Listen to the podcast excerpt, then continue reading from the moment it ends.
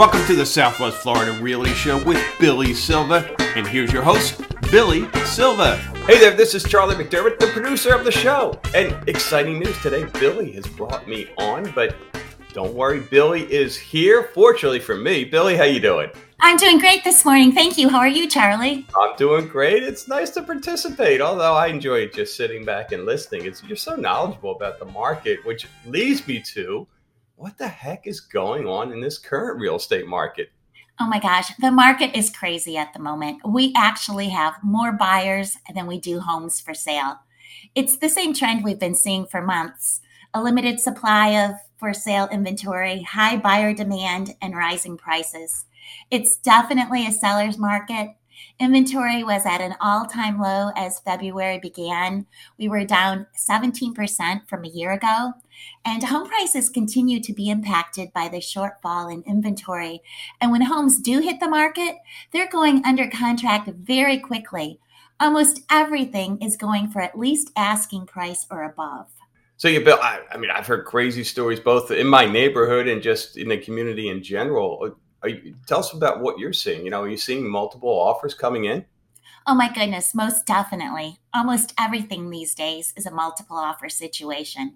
It's not uncommon that within 24 hours of a home hitting the market, the sellers are calling for highest and best by a specific deadline. The days where buyers can submit a lowball offer and hope the seller mm-hmm. will counter are long gone. Yeah. In this current market, there's very little negotiating going on. Sellers are receiving so many offers, they just pick their favorite and rarely go back and negotiate. So, as a buyer in this market, it's essential you submit your highest and best right out of the gate. So, is it just come to, down to that anymore? Is it just the highest bid wins? Not necessarily. Uh, sometimes the highest offer may have the worst terms. So it pays mm. to scrutinize the entire contract before deciding on which one to choose. Believe it or not, it's not always about price. One buyer's beautifully high offer might not look so good if the seller discovers that it's contingent upon them moving out a month earlier than planned, or if there are a lot of contingencies attached. What are some types of contingencies that sellers should look for in a contract? Well, it's important to note that most offers do have contingencies which are provisions that must be met for the transaction to go through, or the buyer is entitled to walk away from the deal with their earnest money. Contracts with fewer contingencies are more likely to reach closing and in a timely fashion.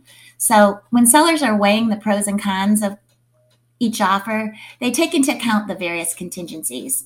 For example, look at how many days the buyer is asking for the home inspection contingency. Contingency, that's a big one.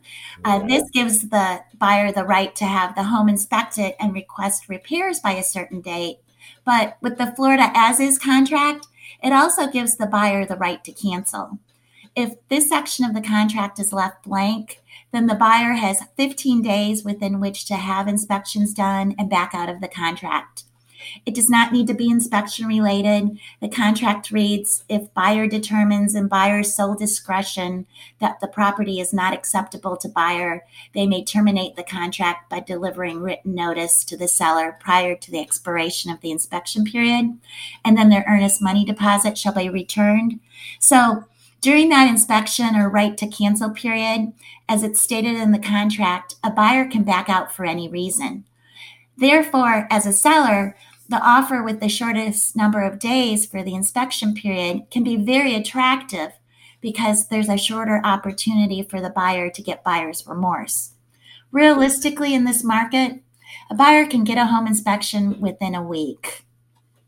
Okay.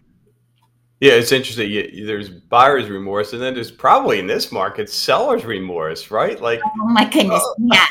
I could probably, you know, I wait a day and I could get another, uh, you know, five 10 grand more or God knows what, right? I, I can't. Or, you know what else? They get seller's remorse after it goes under contract and then, then they can't find a house to move into. And they're like, okay, I want to change my mind. And I'm like, uh, mm. too late. wow. Wow. Crazy times. So, how about cash or finance offers? Uh, you know, what are you seeing? Is it mostly cash nowadays and, and which ones are winning? Well, the buyer's funding is a very important consideration to sellers. Most sellers do give preference to a buyer who is offering to pay cash for their homes because there are less contingencies attached. With a financed offer, you're going to have both a financing contingency and an appraisal contingency. Mm. A financing contingency, which is also called a loan contingency or mortgage contingency, protects the buyer in the event their lender doesn't approve their mortgage. The contract allows 30 days after the effective date to obtain mortgage approval. For a mortgage lender to approve a home buyer's loan, the home must then pass appraisal, and a process during which the property's value is assessed by a neutral third party. The appraisal verifies that the home is worth at least enough money to cover the price of the mortgage. And if the appraised value matches or exceeds the listing price, all is well. But in this current market, with everyone bidding so much above the asking mm. price, it's not uncommon for a home to appraise for less, which is another reason sellers prefer cash offers over financed because they don't have to worry about the home appraising. Yeah. Yeah, yeah, I could so see that. And I guess the tendency is if you're going to get financing that you you want to outdo the cash offers with a higher price. So which leads me to the okay, well what happens if the home doesn't appraise? Well, home buyers can be negatively impacted when the contract sales price is above the appraised value as lenders use the lower of two values to calculate the loan to value ratio.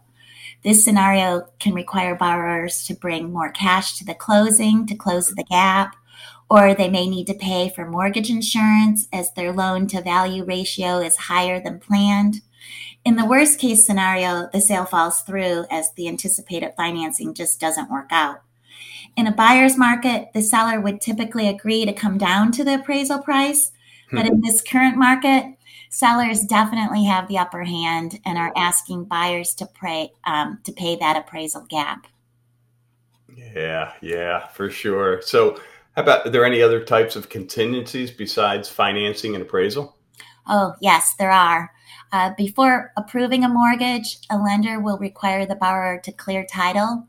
This is referred to as the title contingency a process in which the title company reviews any potential easements or agreements that are on public record. This ensures the buyer is becoming the rightful owner of the property and the lender is protected from ownership claims over liens, fraudulent claims from previous owners, clerical problems in courthouse documents, or forged signatures, stuff like that. Mm. Then there's the sale of current home contingency, which tends to be used more often in a strong buyer's market when buyers have greater leverage over sellers. But I was just in a multiple offer situation yesterday on one of my listings, and four of the offers did have a sale of their current home contingency attached to the offer because the buyers needed the proceeds from the sale of their current home to be able to purchase my listing. And this contingency puts the seller at a disadvantage because they can't control whether the buyer's home sells or mm. not. Right. Wow. Wow.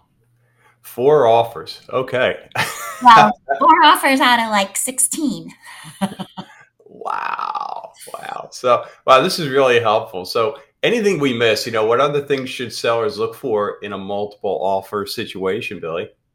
Well, when evaluating your financed offers, look at the amount the seller's putting down for their down pay I mean the buyer's putting down for their down payment.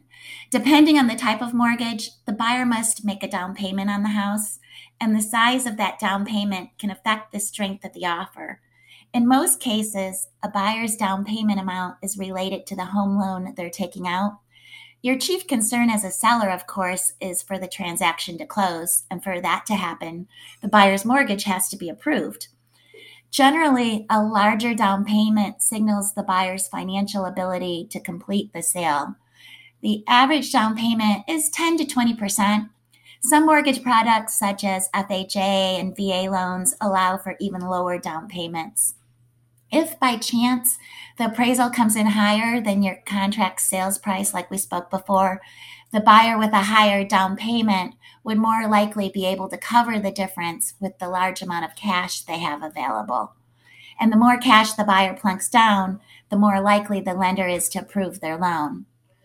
That's why, again, an all cash offer is ideal for both parties Mhm. because the buyer doesn't have to fulfill an appraisal contingency, whereby their lender has the home appraised to make sure the property value is enough to cover the mortgage, or a financing contingency, which requires buyers to obtain mortgage approval, stuff like that.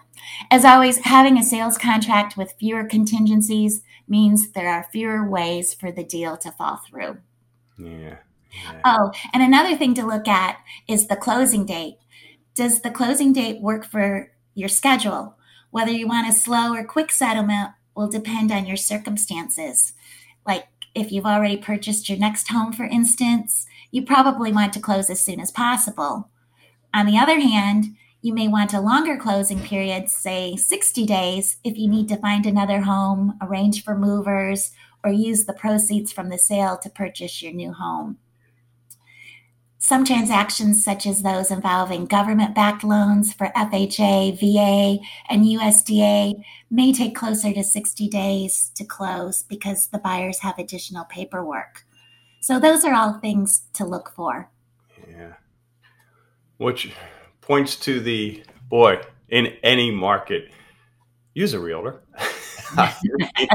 so many things to consider. I mean, if you do this once every 10 years or whatever, you know, what, what's the average nowadays that, that someone sells or buys a home? I know it was seven years for a long time. Is, is it still around seven years? That that's the the magic number they use in the industry, but I see people all over the board, you know, especially in this market, people who have bought secondary homes Mm. and they're thinking, "Oh, well, you know, we don't use it that much. Let's take advantage of this market and sell it now." Yeah, yeah. Well, Billee, this has been great. I really appreciate you spending time uh, and inviting me on the show. How cool is this? Wow. Well, I appreciate you doing this. It's always fun. You bring so much energy to the show. I love it.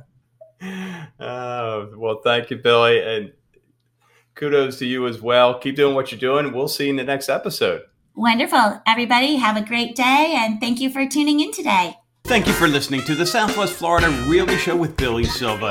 To learn more about Billee Silva, go to www.sw-floridarealtor.com. That's www.sw-floridarealtor.com or call 239 247 2490.